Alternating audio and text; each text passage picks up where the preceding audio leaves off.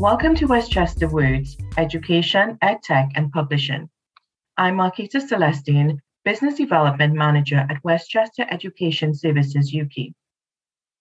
In today's episode, Kay Jones and Rebecca DeRuis Croft will be joining me to give an overview of culturally responsive education and why it is an important consideration for your existing and future content development projects.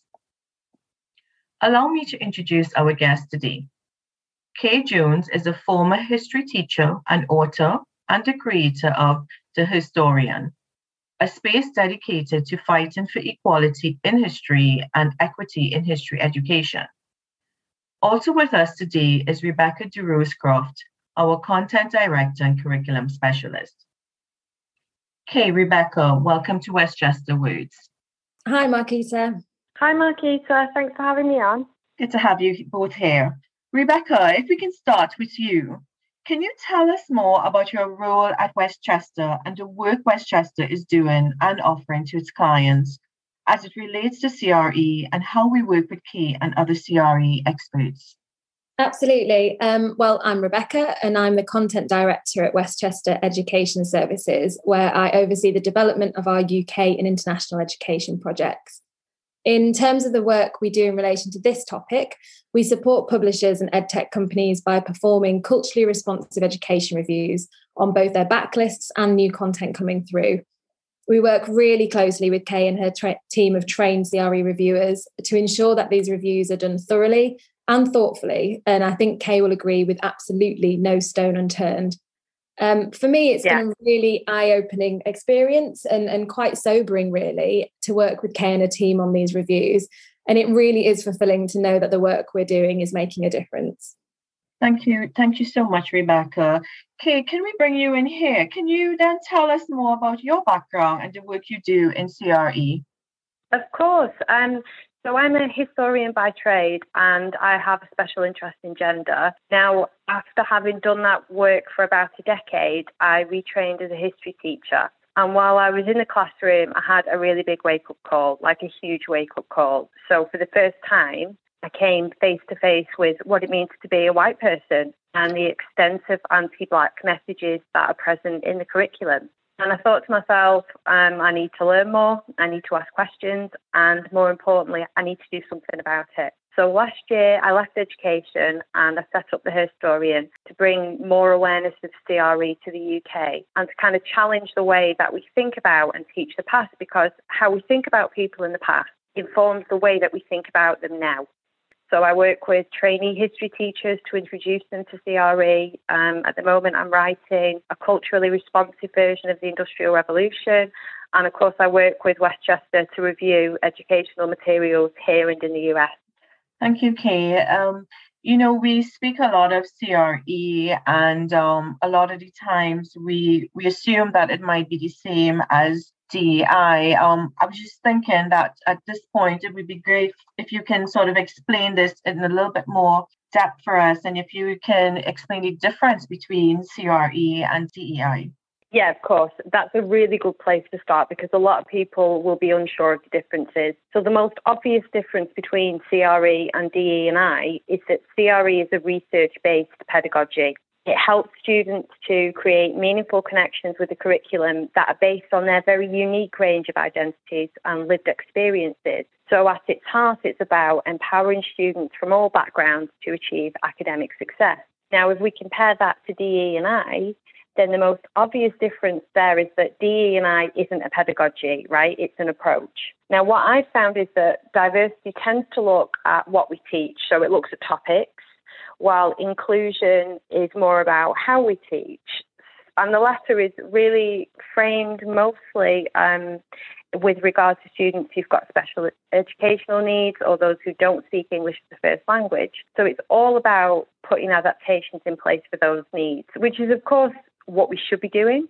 But we do need to, I think, widen our definition of what inclusion should look like to think about cultural needs and social needs. And what I've also found is that DE and I is much more subjective. So it's much more open to individual interpretation and it will have a different look and it will have a different feel depending on the school that you go to or you work in and from publisher to publisher. Does that make sense? Yes, it certainly does. And it leads me right into uh, my next question to you, Kay, which is why is this work important to education and what are the benefits to students? Um, and what are some of these steps or you know improvements, if any, you're seeing in the UK education space around CRE? Yeah, excellent question. Um, let me throw some stats at you first of all. So, 95% of young black British children have heard racist language at school. We know that black Caribbean boys are five times more likely than other groups to be excluded from school. We know that children from Gypsy, Roma, and traveller backgrounds are three times more likely than any other group to leave school without a single qualification. We know that across the UK, girls experience really high levels of sexism, which impacts on their school subject choices and leaves many vulnerable to sexual harassment. Now, it's no coincidence to me that those particular groups are the ones who are either completely missing, completely absent from educational materials, or are the ones who are consistently portrayed in a negative stereotype light. Now, when we do a review, um, we use a rubric so that we can give really tailored and specific feedback.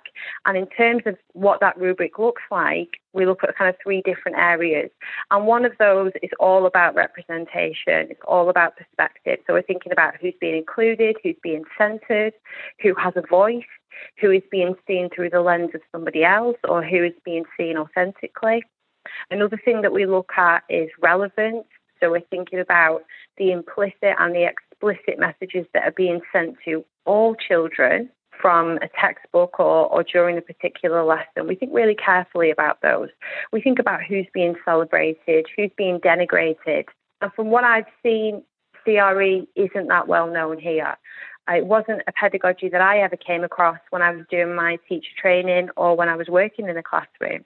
But what I do know is that the UK education space is keen and it is ripe for change. Uh, there are loads of initiatives to make change happen, especially around anti racism and anti sexism at the moment. But I believe wholeheartedly that CRE can bring huge benefits to classrooms in the UK for all children and for all teachers because it is student centred, because it is empowering, because it teaches children how to recognise systems of oppression, and more important of all, how to critique them.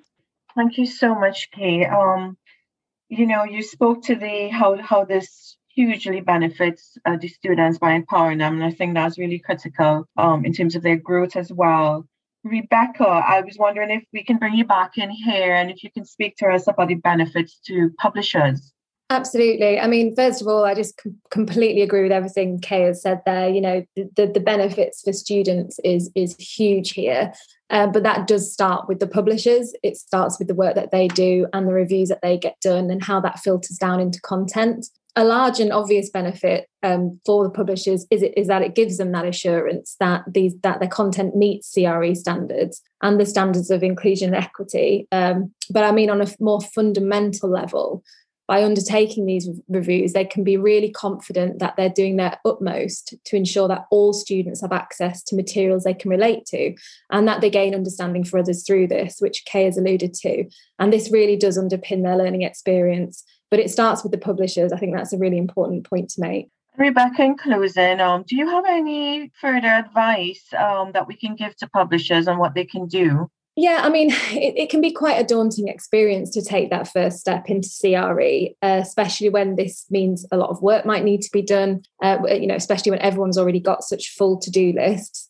But it really should be prioritised for all the reasons Kay has mentioned. So um, I'd really just encourage publishers to get in touch so we can discuss how we can support them through this in both getting the reviews done themselves, but also in their follow-up plans because the process rarely stops with reviews and it really can't be seen as a box ticking exercise.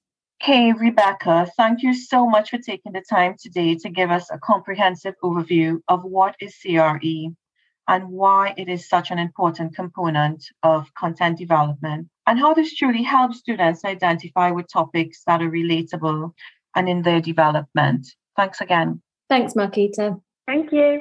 To learn how the team at Westchester Education Services can help your company with your product development requirements, complete the short form on the Contact Us page of the Westchester Education Services website, westchestereducationservices.co.uk. and we'll get in touch with you.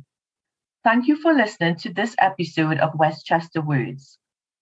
You can follow our podcast on your preferred streaming platform to be notified about new episodes as they become available and hear previous episodes.